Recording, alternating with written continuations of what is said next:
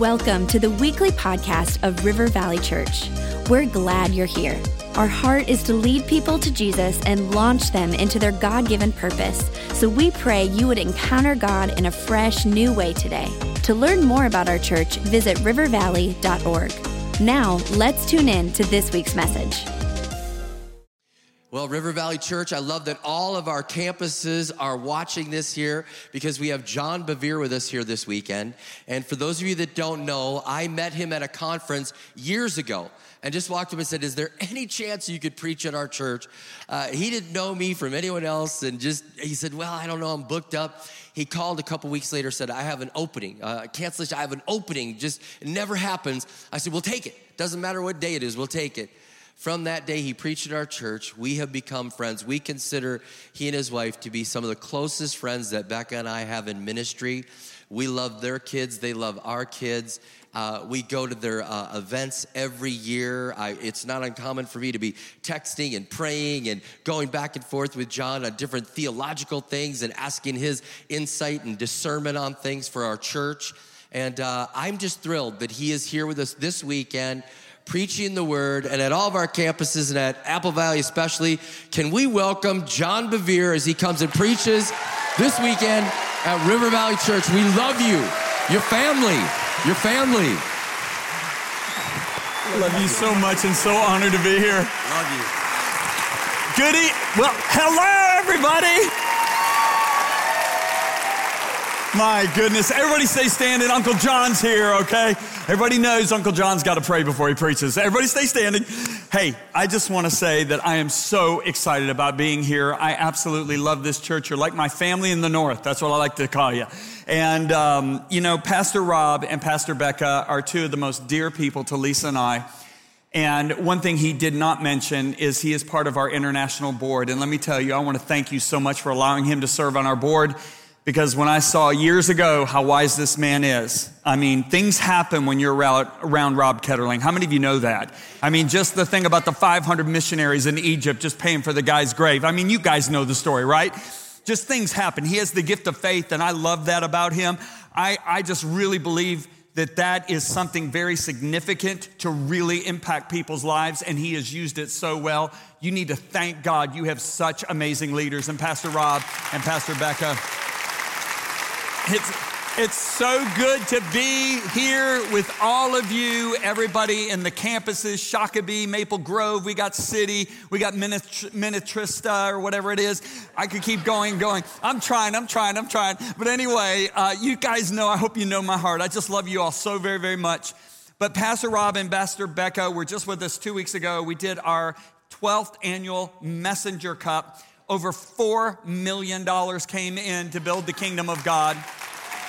And Ace, I am just so in awe of the, of the size of, of what you did. And, and I want to emphasize this is not a John and Lisa thing. This is not a messenger thing. This is a kingdom of God thing. It takes all of us together. Pastor Robin kept, uh, Becca caught that vision and I'm telling you, because of this, literally tens of millions of people's lives are going to be saved, transformed, impacted. We, we, we saw 20 vehicles going into nations like Madagascar and Myanmar and all these different nations around the world that need transportation to get the discipleship resources. I just want to tell you what you have done. Now we have given over 50 million physical resources to pastors and leaders in two, um, let, me, let me get this right. I want to make sure it's right. In 228 nations of the world and 118 languages. Let me tell you, in 31 lang- 34 languages, 34 languages, we, and I say we, are the only provider of discipleship resource materials in those languages, and that reaches a potential of a half a billion people. In 71 languages, 71 languages, we, we, all of us together, we are the leading provider of discipleship resource materials, that's a billion point five, a billion and a half people that are now being impacted with the kingdom of God. We're doing what Jesus said together, right? We're going into all the world and making disciples of all nations. And I love doing it with my brothers and sisters from Minnesota. Amen. I love it. Hallelujah. Hey, I just want to share with you, a lot of you, we've been walking together for years and years. Uh, I want to share with you how, that the family's doing great. We just had our sixth grandchild, all right, a couple weeks ago. Let me show you a picture. We just had Alec got married, so all four of our sons are now married. Where are they? Oh, there they are. They're up here, guys. So there they are. That was just taken a couple months ago, and you can see our grandchildren right there. Now, the little, little one over there in Jessica's, Jessica's arms, she was born last year. Her name is Scarlett. Now, look at those eyes. She's looking right into the depths of your soul. Do you see that? Okay? And then this is Azariah. He was just born a couple weeks ago. And finally, somebody looks Italian in our family. I told Lisa, I said, gosh, if you only had more Italian blood in you, all our kids would look so Italian, right? y'all, y'all, she would love that if she was here. You know, she got her Italian citizenship last year. She is now officially, she's got an Italian passport. Yikes, I better be careful. Anyway, hey, I am so excited about what the Lord's put in my heart to share with you this weekend. It's actually a message that I wrote a book on almost 30 years ago. And I feel that today it is more of a prophetic word for right now than it was 30 years ago. And I really believe this is what the Holy Spirit wants me to speak to you this weekend. So I don't I don't want this to just be a message. I want to see your life change forever. How many of you believe that God can change your life forever in one service? Let me see your. Well, then put up the other hand. Put up the other hand because the Bible says you don't have because you don't ask. Amen. So, Heavenly Father, we thank you so very much, first and foremost, for the privilege of being your children. You could have made us slaves, and that would have been so much better than where we were, but you've called us sons and daughters of God in Christ Jesus. Tonight, today, I'm asking you, Lord God, that you would literally invade our sanctuaries all over the cities of Minneapolis and St. Paul, that you would do what you love to do the most, and that is reveal Jesus in a way like we've never ever known him before. And as you do this, May we go from glory to glory and from strength to strength and from faith to faith. For I decree this very day, your kingdom is come. Your will shall be done on this earth as it is in heaven. And for this, we give you all the glory and the honor and the praise and the thanksgiving. And it's in Jesus' mighty, wonderful, majestic, holy, awesome, magnificent name we pray. And everybody that agrees shouts. Come on, give him praise in advance for what he's going to do. Amen. Amen. You can be seated. I'm going to open up tonight with uh, a question that the disciples asked Jesus in Matthew chapter 24. They were at the temple and they said, Lord, look at these beautiful buildings. What are going to be some of the things that are going to happen right before you come back? How many of you believe Jesus is soon to return? Let me see your hands. And so, what they're asking him is actually relevant to our day because I believe we are so close to the second coming of Jesus. One of the signs that Jesus points out that I want to really zero in on tonight is found in verse 10, 11, 12, and 13 of Matthew 24. So let's look at this. Jesus said, and then many. Everybody say many. All right, the Greek word there, many, literally means majority. I want you to think this through, okay, as we read this. And then many will be offended. Everybody say offended. Will betray one another and will hate one another. Now, this is a progression. An offended person will eventually betray. And if a betrayal is not dealt with, it will ultimately lead to hatred. You say, John, where do you get that from? Proverbs chapter 18, verse 19 says this A brother or sister offended is harder to win than a strong city. Now, in the days of Solomon, who wrote the book of Proverbs, what did strong cities have around them? Walls. What were the walls built for? Protection. Those walls would keep out those people that you believe were against you and allow in those people that you believed were for you. Well, this is exactly what an offended person does. They begin to build walls. Now, they're not physical walls, they're actually walls that are developed in our soul. The New Testament doesn't call them walls, the New Testament calls them strongholds.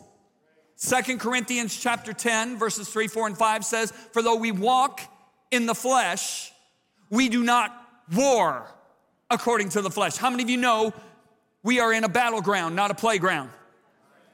He goes on to say, "For the weapons of our warfare are not fleshly or carnal, but they are mighty in God to the pulling down of strongholds. Now, what are those strongholds? He goes on to list them casting down every imagination. Now, a better rendition of that would be reasoning. Casting down every reasoning, every, everybody point your finger to your head and say reasoning. And every high thing that exalts itself against the knowledge of God, point to your finger to your head and say knowledge. And bringing every thought, say thought, and bringing every thought captive to the obedience of Christ. So, what are these strongholds or walls? They are thought processes or reasonings that we develop deep within our soul that are contrary to the Word of God. Now, how many of you know God's nature is to love? Matter of fact, He doesn't have love, He is love. He's the very essence of it. And the love of God always seeks to give, to give, to give. Somebody who has been hurt now says, I don't want to get hurt again. So they begin to build deep reasonings, protection mechanisms in their thoughts that protect them. So their focus shifts from give, give, give to protect, protect, protect. Now that makes us a perfect candidate for betrayal. Now, a lot of Christians do not understand what betrayal is. When they hear the word betrayal, they go to the extreme case. Benedict Arnold, Judas. A betrayal is simply this when I seek my benefit or my protection at the expense of one I have a relationship with. So if I'm offended, I'm hurt, and now my thoughts are protect, if push comes to shove, I will protect myself even at the expense of somebody I have a relationship with. A betrayal is an ultimate abandonment of a relationship. And if it is not dealt with, it will ultimately lead into hatred. Now, a lot of people don't understand hatred. They associate hatred with anger, harsh feelings. No, there can be no anger at all. The Bible says that Absalom hated Amnon, therefore, he neither spoke good nor evil to him. The word hate in the Greek literally means this loveless. It is a vacuum void of any kind of love. So there can be no emotions attached to it. So, what Jesus is saying in these last days is that the majority are going to be offended. The offenses are going to lead to betrayals, and the betrayals are going to lead to hatred. And then he says in verse 11, he said, and then many false prophets will rise up and deceive many. Everybody say many. many. Who are the many that these false prophets are going to deceive? The many that are offended. Now that tells me something right there that Jesus is showing us that an offended heart is the breeding ground of deception. Now there's only one problem with deception, and that is this it's deceiving. the person who is deceived believes with all their heart they're right, when in reality they're wrong. That's scary. Now, Jesus calls these false prophets wolves in sheep's clothing. Notice he does not call them wolves in shepherd's clothing. Everybody is always looking for the false prophet behind the pulpit. In 40 years of ministry, I've found there are more wolves in the seats than there are in the pulpits. And wolves do something, they travel in packs. And they have a goal, and that is to isolate the sheep from the herd. If they can isolate the sheep from the herd, the sheep is meat for their table. Well, Proverbs 18, verse 1 says, A brother who seeks his own desire rages against all wise judgment. Or, excuse me, let me say it again. Proverbs 18, 1 says, A brother who isolates himself seeks his own desire and rages against all wise judgment. So, in other words, you can be a part of a big family, a big church, but the isolation occurs right here in the soul. Are you getting this? And then he goes on to say in verse 10, and he says, because lawlessness, now this is all a progression, because lawlessness will abound. Now, what does the word lawless mean? Lawless is the Greek word anomia, which simply means this you're a law unto yourself. In other words, you are not fully submitted to the authority of God's word. Boy, it's quiet in this Presbyterian church right now.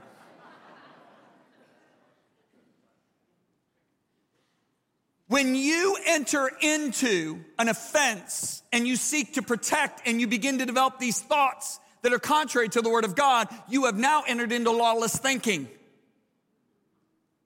And because lawlessness will abound, the love, now look at this, the love of many will grow cold. Now, how many of you believe lawlessness abounds in our society? Let me see your show of hands. Without a doubt. However, this is what's really scary. Jesus isn't talking about society. He's talking about the church. How do you know that, John? Because the Greek word that he uses there for love is the Greek word agape. Now, there are four Greek words translated love. There's eros, there's storge, there's phileo, and there's agape. Three of them the world has and the church has. But there is one love called agape. It is the love of God. It is the love that is shed abroad in a believer's heart when they are born again. That is the love that Jesus said the world cannot receive it. Jesus doesn't use the other three words. He uses agape. He says, and because lawlessness will abound, the agape of many are going to grow cold. And then he confirms it by saying in verse 11 or verse 13, excuse me, and because, but he who endures to the end shall be saved. Now, you don't look at an unbeliever and say, man, if you endure the race, you're going to be saved. He hadn't even started the race. Jesus is clearly talking to believers. Now, in all my years of traveling, I have discovered something and ministering on this. The person that can hurt you the deepest is the person that is closest to you. Why is that? You know, David said it like this It wasn't an enemy that reproached me. I could bear that. But it was you, my brother, my equal, my companion. We went to the house of God together. We heard the word of God together. You're the one that's lifted your heel against me. What is David saying? He's saying, I expect the world to treat me wrong. But you see, our expectation on the world, let's say this is ground zero. Our expectation on the world is zero. Our expectation on Christians are this high. Our expectation on our pastors about this high. Our expectation on our spouses about this high. So if the world does that much for us, they've been that much of a blessing. If Christians only do that much for us, they've offended me by that much. If my pastor's only done that much, he's offended me by that much. So we set ourselves up for an offense by our expectations. You ever heard somebody say, Well, the world treats me better than most Christians? It's because your expectations are zero on the world. Good preaching, John. Amen. Thank you so much. Still with me? Now, if you, if you, you can do something. You can do this. You can put all offended Christians in two categories. Did you know that? Category number one those who have been genuine, genuinely mistreated. Category number two those who think they've been mistreated. Now, I'm not dealing with category number two. Category number two has inaccurate information, or they have accurate information and they have discerned inaccurately. I don't want to deal with that. I want to deal with category number one those who've been genuinely mistreated. Now, I want to ask you a question. I want you to think this through. If you've been genuinely mistreated, do you have the right to be offended? Yes, you have the right to do anything. You have the right to go to hell and burn in a lake of fire and be eaten by worms forever, and God will protect your right if that's what you want to do. So, yes, you have the right to be offended. But if you want to walk in the presence of God, if you want to walk in the blessing of God, you do not have the right to be offended. That's a good place to clap. The rest of you missed the spot right there. Seriously, I, am telling you, I'm so passionate about this right now because I'm so fed up with seeing people being taken down in life because of offense. I'm mad at it. I'm not mad at any of you. I'm mad at offense. I'm really mad at it. That's why I actually called Pastor Robinson, Can I come and preach it at the church? And he said, I'd love it. Because I am so fed up with what's going on today. Because the world and the church don't look any much different to me today because the church is getting so easily offended today, just like the world gets so easily offended. And I'm like, we need help. We need the word of God to set us free. Amen. Listen, man, I was raised Catholic. Don't make me nervous and go quiet on me, okay? All right. So, anyway, where was I? okay. Do you have the right to be offended? No, not if you want to walk with God. Oh, wait a minute, John. You just don't know what they did to me. Oh, come on. How many of you have ever heard somebody say that? You just don't know what they did to me. Let me see a show of hands. Come on. Do I pray for the rest of you for lying later or now? You just don't know what they did to me. Now, how many of you have ever said that? Don't put your hands up. You know what I say to that person when they say that to me? You don't know what they did to me? I say, No, you don't know what you did to Jesus. An offended Christian is a person that has forgotten what they've been forgiven of. Do I need to say it again? An offended believer is someone who had never even realized or had, has forgotten what they have been forgiven of. What we need to realize is that when Adam sinned against God, God the Father could have looked at God the Son and said, You know what? They chose the devil over us. They committed high treason against. Let them all go to hell and burn with the devil forever. Let's go over and create another universe and create somebody who really loves us. And he would have been perfectly just because you know what our just reward was? Every single one of us was to burn in a lake of fire forever and ever and ever. That's what we deserved. You know what? You know what the big problem is? We've categorized sins in the church. We have, we have the big ones adultery, murder, witchcraft, uh, uh, stealing. Then we have what we call weaknesses strife, unforgiveness, gossip. gossip. You know what Proverbs 6 says? These six things the Lord hates, and the seventh is an abomination. Do you know adultery is not in that list? I am not justifying adultery. The Bible says you practice it, you'll not inherit the kingdom of God. I'm not talking. But, but you know what I find interesting? You know what the seventh one on that list is that God says is an abomination? Those who sow discord among brothers. Gossip. So this is what I want to say. Treat gossip the way you treat adultery, you'll probably get free. But if you see it as a weakness, boy, it's getting quieter in here. Treat unforgiveness the way you treat murder, and you'll probably be free. You know what's amazing? I can show you three times more scriptures in the Gospels of Jesus saying that a person that refuses to forgive will not inherit the kingdom of God than I can a murderer. Three times. You pray it every day in the Lord's Prayer forgive us for our trespasses the way we've forgiven those who have trespassed against us. Do you want God to forgive you the way you've forgiven those people that have hurt you? Well, the truth is, that's the way you will be forgiven. Because God has placed His love in our heart, and we have the ability to forgive just like Jesus did when He hung on the cross and said, Forgive them, they don't know what they're doing. Isn't that good news? I'm preaching myself happy right now, Pastor Rob. I'm so excited right now, I can hardly stand it. Listen, this is not a bunch of theory for me, okay?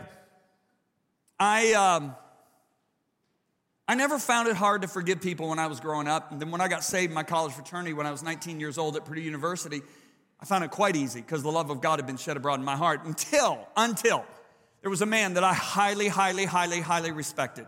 He was probably more dear to me than, well, he, he was closer to me than my own father, my own natural father.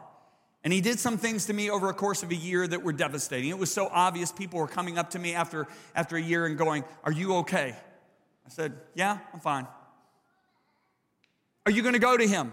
No, I'm not going to go to him. I'm going on with the call of God in my life. I'm, I'm, I'm cool. Well, let me, let me tell you the truth. I was too proud to admit that I was offended because I saw being offended as a sign of weakness. So that's the way I stayed. And now we go month after month after month. And do you know what's happening month after month after month?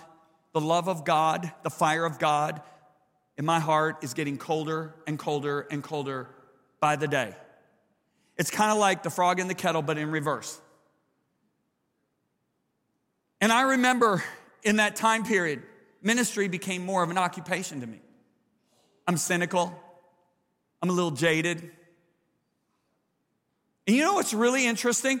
Is people were still getting saved, people were still getting healed. But I remember I kept getting colder and colder. I was becoming numb. And I remember one day, Lisa and I are driving down the highway and we got this worship set on, and she's got tears pouring down her eyes, and she looks over me, and I got that stone cold look that I'd had on my face for months. She goes, John, what's wrong? Said, Nothing. I'm meditating. You worship, I'm meditating. It's, it's cool. I mean, it, it, was horrible. I was so proud I couldn't admit I was offended. Finally, after months and months and months of this, I, one day I walked out. I, I, got so numb, so, so cynical. One day I walked out my back patio and I, I looked up and I said, Lord, am I offended? And I heard this on the inside of me Yes! No, I'm not kidding. It's the loudest I have ever heard the voice of God in my life to this day. Because God, my Father, wanted me free, and I couldn't get free until I could admit it. And He wanted to help me understand son, you are offended. And I remember I just dropped my hands. I said, God, I don't know what to do. I, I have fasted, I've prayed, I have confessed, I have forgiven by faith. I don't know what else to do. I remember I, shortly after that, it was at the end of a fast, and I go to a funeral, and this man is conducting the funeral. And I, am in the back because I got there a little bit late. And I remember about three fourths of the way through the funeral, the wells broke open. And I mean, I cried for the first time in years. And tears are coming down, and I'm weeping. And I said, I forgive you. I forgive you. I forgive you. I forgive you. I forgive you. And I remember I left, I left that funeral really quick because I didn't want anybody to see how red my eyes were. And I thought, oh, okay, it's great. Everything's good. Went home, told my wife, I said, it's over. Oh, I'm so glad. I remember I saw him two weeks later. I thought, how can he be so blessed? He did this to me. He did this to me. He did this to me. He did this to that person. He did this to that person. And I remember leaving that place, driving home, thinking, how can he be so blessed? How can he? And I, I was thinking about it. I talked about it over at lunch. I thought about it all afternoon, talked about it at dinner, went to bed thinking about it, got up the next morning thinking about it. Took a shower thinking about it. Then I got scared. I thought, oh, wait a minute. I wept two weeks ago. Why am I still so tormented? See, the Bible says that you're turned over to the tormentors. Why am I still so tormented? Well, there was a principle I didn't understand. Paul makes in Acts 24 16. Look at this principle. He said, And herein do I exercise. I need Acts 24 16. Yes. And herein do I exercise. Everybody shout exercise myself to have always a conscience void of offense toward God and toward men. Where's Jason? Jason's going to help me. Where are you at, Jason? Somebody said, or, or the body. Oh, yeah, you're perfect. Come on up here. Run up here. Run up here really quick. Come on, run. My time's going away. My time's going away. Okay, you, Jason, right? Would you, would you stand there? Now, I can walk up to Jason and do that. Did you like that, Jason? Thank you for being honest. But you're okay. But now, Jason, I could do this.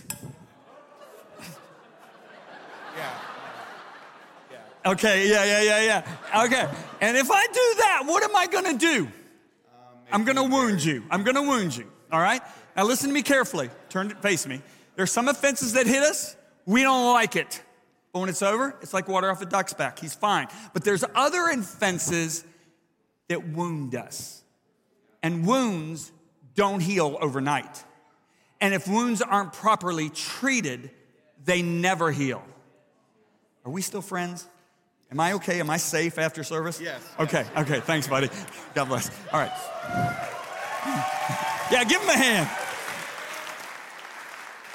So, you know, uh, like 30 years ago, I'm doing this conference in Hawaii, right? And it was the second to last day of the conference, and I decided to play tourist. And I remember I, there was this rock wall, it was made out of rocks, and I wanted to get a picture, so I went to climb the rock wall. And when I put all my weight on my right leg, my knee goes, and I went, ah, right? Now, my wife and the assistant pastor are laughing at me in the car. And when I jump down, she goes, he can't walk. So they rush out of the car, they grab me, and they walk me back to the car. And for the next six weeks, I'm in braces and crutches I'm flying on airplanes with, in a wheelchair, right? So the next day in Hawaii, The assistant pastor's wife had a physical therapist that had been working on her. His name was Alex. He owned his own gym. He, he was about the size of Jason over here, okay? And he's got me in the middle of his gym on a mat, and he's really working on my knee and really making it hurt. And he says this. He's, he's kind of a cocky guy. He says this to me. He says, Hey, hey, hey, I want you to look at everybody in this gym. Look around, look around, look at them. I'm on the mat going, Okay, I'm looking. He goes, None of them would have gotten injured climbing that wall yesterday, but you did. I said, Okay, wise guy, why did I get injured and none of them would? He said, Because you're out of shape. You don't exercise. And I started thinking about it. There are Christians, they're not praying in the Spirit. They're not praying the Word of God. They're not reading the Word of God. And you know what? They're out of shape in their spirit. And you wanna know why I picked, wanna know why I picked Jason? Because if I would have hit some of you as hard as I hit him, you would have been in the hospital. Because I'm strong. Okay? But he is in shape. You know, my next door neighbor was a WWF wrestler's name. Well, I don't want to say his name. Anyway, uh, his wife got saved, his kids got saved. He's a total different story. But anyway, uh, he said, John, you got to come watch my videos because we'd play basketball and I'd drive into him. He was like six foot four, weighed 240 pounds, 4% body pack. And I'd drive into him with a basketball and I'd go flying back five feet. You know, we'd play hockey. He'd just skate over and touch me and I'd go flying five feet. But anyway, so I'm, I'm watching his videos and I thought it was all fake. And then I, I'm, I'm like, oh my gosh. Somebody took a guitar and busted it over his head. Somebody took a chair and broke it over his back. This 400 pound sumo wrestler jumped up off the ropes right on top of him. I thought if that happened to anybody in this building, we'd be in the hospital, right? Not him. He just kept, kept getting up and wrestling. And I thought about it. There's some people in the spirit that are like that WWF wrestler. They're like Jason because the Bible says, Great peace have them who love your word, and nothing can offend them. That's Pastor Rob. Okay? You got it? You got it? That's why I want him on my board, because he's unoffendable. He's so solid in the Word of God. Are you, are you with me? That's the way all of us should be, just like Jesus. Are you with me? Okay? And so, so, so I remember I, I get on the plane, I fly to Indonesia. It was, it was hilarious. I mean, my wife and my kids, all my kids, they get off the plane with the luggage, and here comes the man of God in the wheelchair. and uh, they get another physical therapist that works on, on my knee in Indonesia. And, and the physical ther- therapist in Indonesia goes, Mr. Bevere, you want to know how to get your knee healed? I said, Yes, yes, yes. He said, Exercise. Every day, exercise. And then I started thinking about it. Yeah, man, when, when, when soccer, uh, soccer players or football players blow out their knee, what do they have to do? Physical therapy, right? Physical therapy. You, you follow me? It's focus exercise to get that knee back to where it was before it got injured, right? So the Lord spoke to me and said, Son, that's what you need to do exercise. I said, How do I exercise? He said, Read Matthew 5. I love it when the Lord does this. So I start in verse 1, and there's nothing until I get to the 44th verse. Lord, couldn't you have told me verse 44? But anyway, Jesus said, But I tell you, pray for anyone who mistreats you. Now, what's amazing to me is in the Gospels, Jesus never once says, Pray for your mother. You can laugh, it's okay, you won't get hurt. He never said, Pray for your mother. Do, do, are, you, are, you, are you telling me not to pray for my mom? No, never. Pray for your mom every day, okay? But I think it's interesting that the only person he really points out that you're supposed to pray for, the person that mistreats you, and another version says abuses you.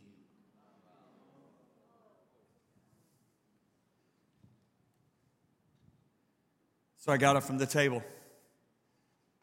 I said, I got to exercise. Lord, bless him in Jesus' name. Next day, Oh, by the way, yeah, Lord, bless him in Jesus' name. Next day, if you can, bless him. Now, I did that for about five weeks, and that's like lifting a petty, penny on a leg curl machine, okay? So I got no better, no better. And so finally, I'm on another three day fast, and the Holy Spirit said, read, read Psalm 35. So I go to Psalm 35, have no idea what I'm gonna read again. I get, nothing makes sense until I get to the 11th verse. And the 11th verse says, watch this.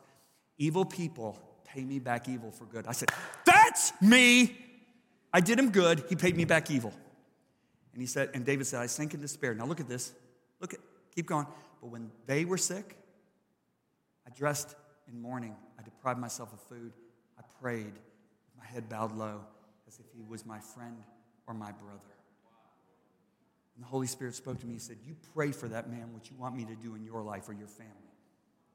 I got up from the table that day Everything I wanted from God, I started praying for him. I said, Lord, I pray that he would know you the best a man can know you. I pray that he'd please you the best a man can please you.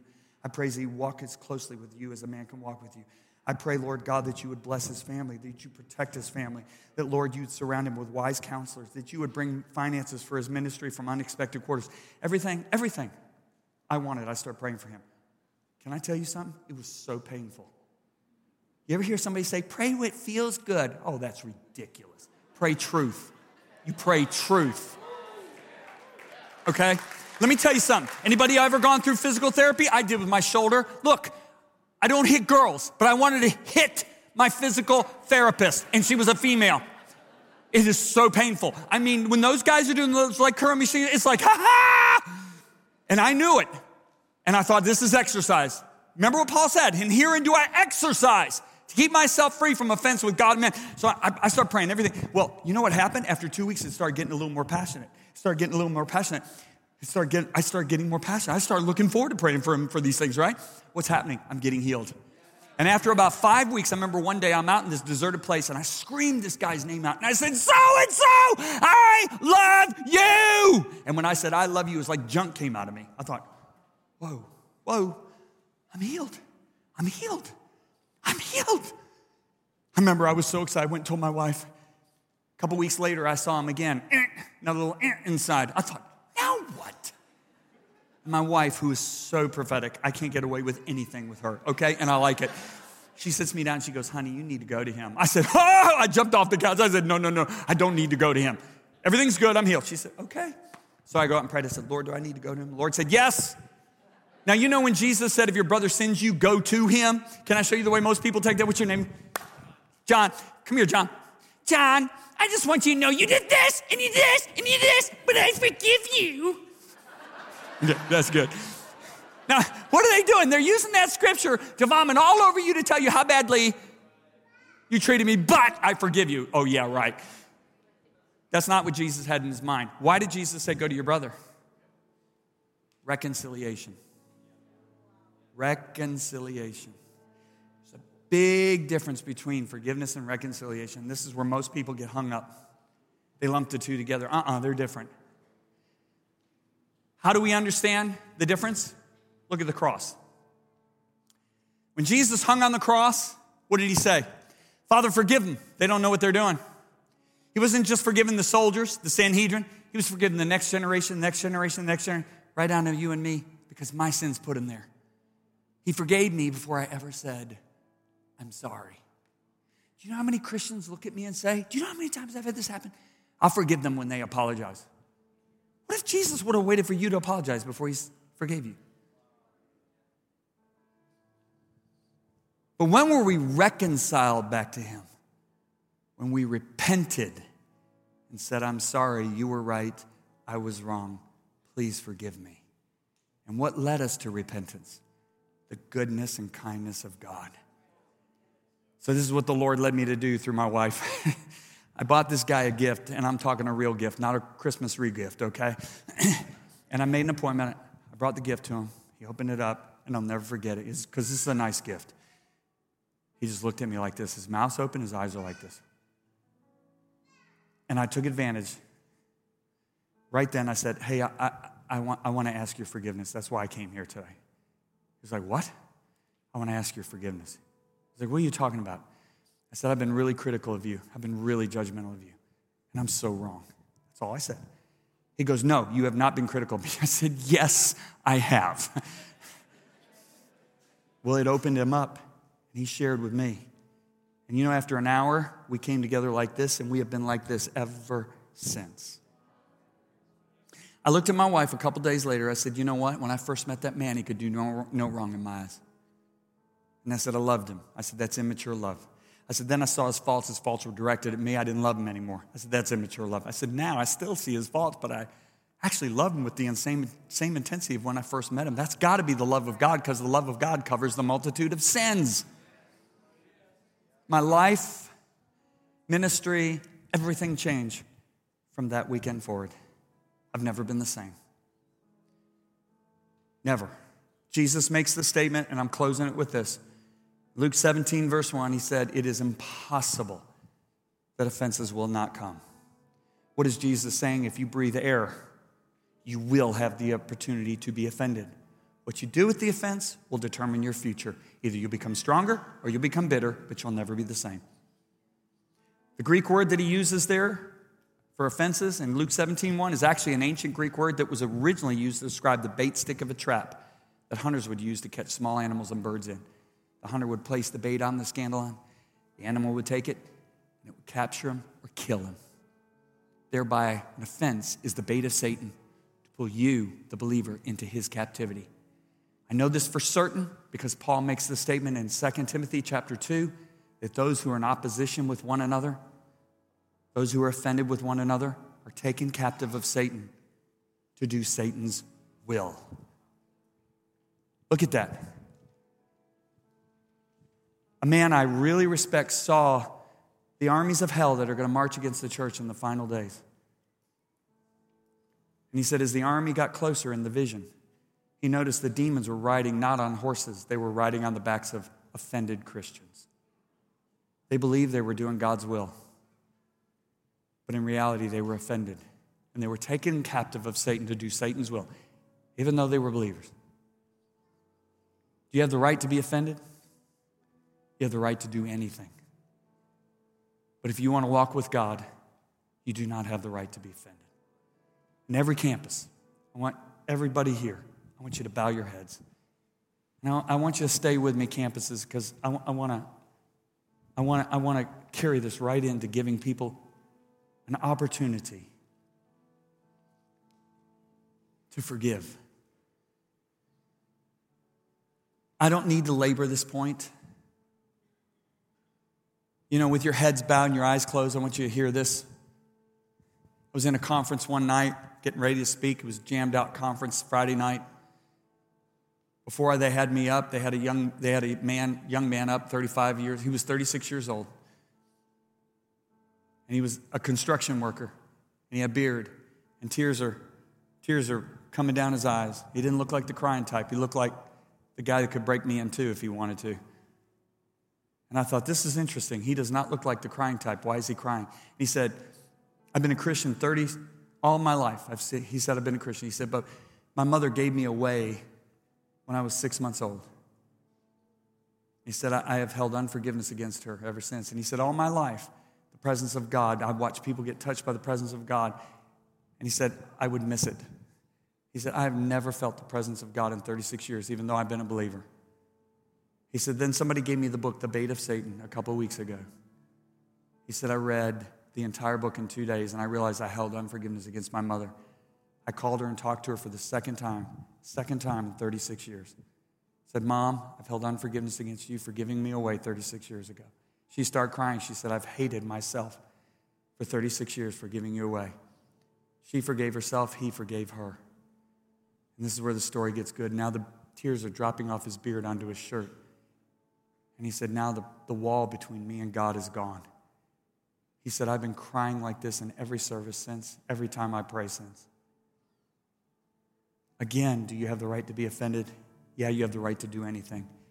But if you want to walk with God, you do not have the right. So if you're here tonight and you'd say, John, I didn't even realize I was offended until you started sharing. And I, I realized that two wrongs don't make a right. What was done to me was wrong, but my sin of offense is not justified because I was done wrong. And I'm willing to take responsibility right now and repent of my sin of offense. If that's you, I want you to stand to your feet right now in every campus, right here. Yes, just stand to your feet quickly. Quickly. People are standing up all over this building. This is beautiful. Probably 40% of the building is standing to its feet. I'm, I'm going to give you a few more minutes. Please don't think about the person sitting next to you. Right now, it, it's time to just look deep in your own heart. Just stand up quickly if that's you. I want to pray with you. Yes, ma'am, you are worth the wait. Yes, sir, you're worth the wait. Yes, sir, thank you. Yes, sir, yes, sir. Yes, ma'am, thank you. There's more that are standing. Anyone else? Yes, please don't let pride keep you from getting free. Yes, ma'am, yes, ma'am, yes, sir. The way pride kept me from getting free for so many months. Yes, sir. Yes, ma'am. I'm so proud of this church. You love truth. Yes, ma'am. Thank you for standing. Yes, sir. Thank you for standing. More people are standing. I'm, I'm still going to wait just a minute. I know it's happening in every campus. I'm telling you, there's going to be such freedom in, this, in these houses today. Yes, sir. Thank you. You were worth the wait. Man, I'll tell you, it's, it's happening right now. I want you to just lift up your hands in the air, all of you. Just lift up your hands. This is a safe place, this is a safe environment. This is an outward sign of what you're doing inside. You're saying, Lord, I'm submitting to your truth because I know you know what's best for me. I want you to say this. I want you to close your eyes. Everybody, close your eyes with your hands in the air. If you could see the face of Jesus right now, he's angry. He's not angry. He's not disgusted. He's, he's actually, matter of fact, I see him. He's got a huge smile on his face and his eyes are dancing with joy. His presence is here. He's already here. I want you to speak to him and say, Dear Jesus, Dear Heavenly Father, say it out loud, Dear Heavenly Father, please forgive me. I've sinned against you. I was hurt. I was done wrong. And I realized tonight two wrongs don't make a right. So I repent of my sin of unforgiveness. I ask you to cleanse me with the blood of Jesus. And now, Father, from my heart, I choose to forgive. I want you to whisper their names. If it's your mom, your dad, an ex, a pastor, I want you to whisper them right now. Say, I forgive you. In the presence of God, I forgive you. That's it. His presence is here. I say, Father, say it out loud Father, lay not this sin to their charge. Say it out loud lay not this sin to their charge. The way Jesus forgave me from the cross, I now forgive them. They owe me nothing. Thank you, Father. In Jesus' name, amen. I want to say this. My time is up. We have a free app. And on that app, we have the course called The Bait of Satan. And the book, The Bait of Satan, is out in the lobby. We have the course on the app. I'm going to put up a QR code. You can get the app and you can download it, and it costs nothing. It's free, and it's in 118 languages. So enjoy. I love you guys.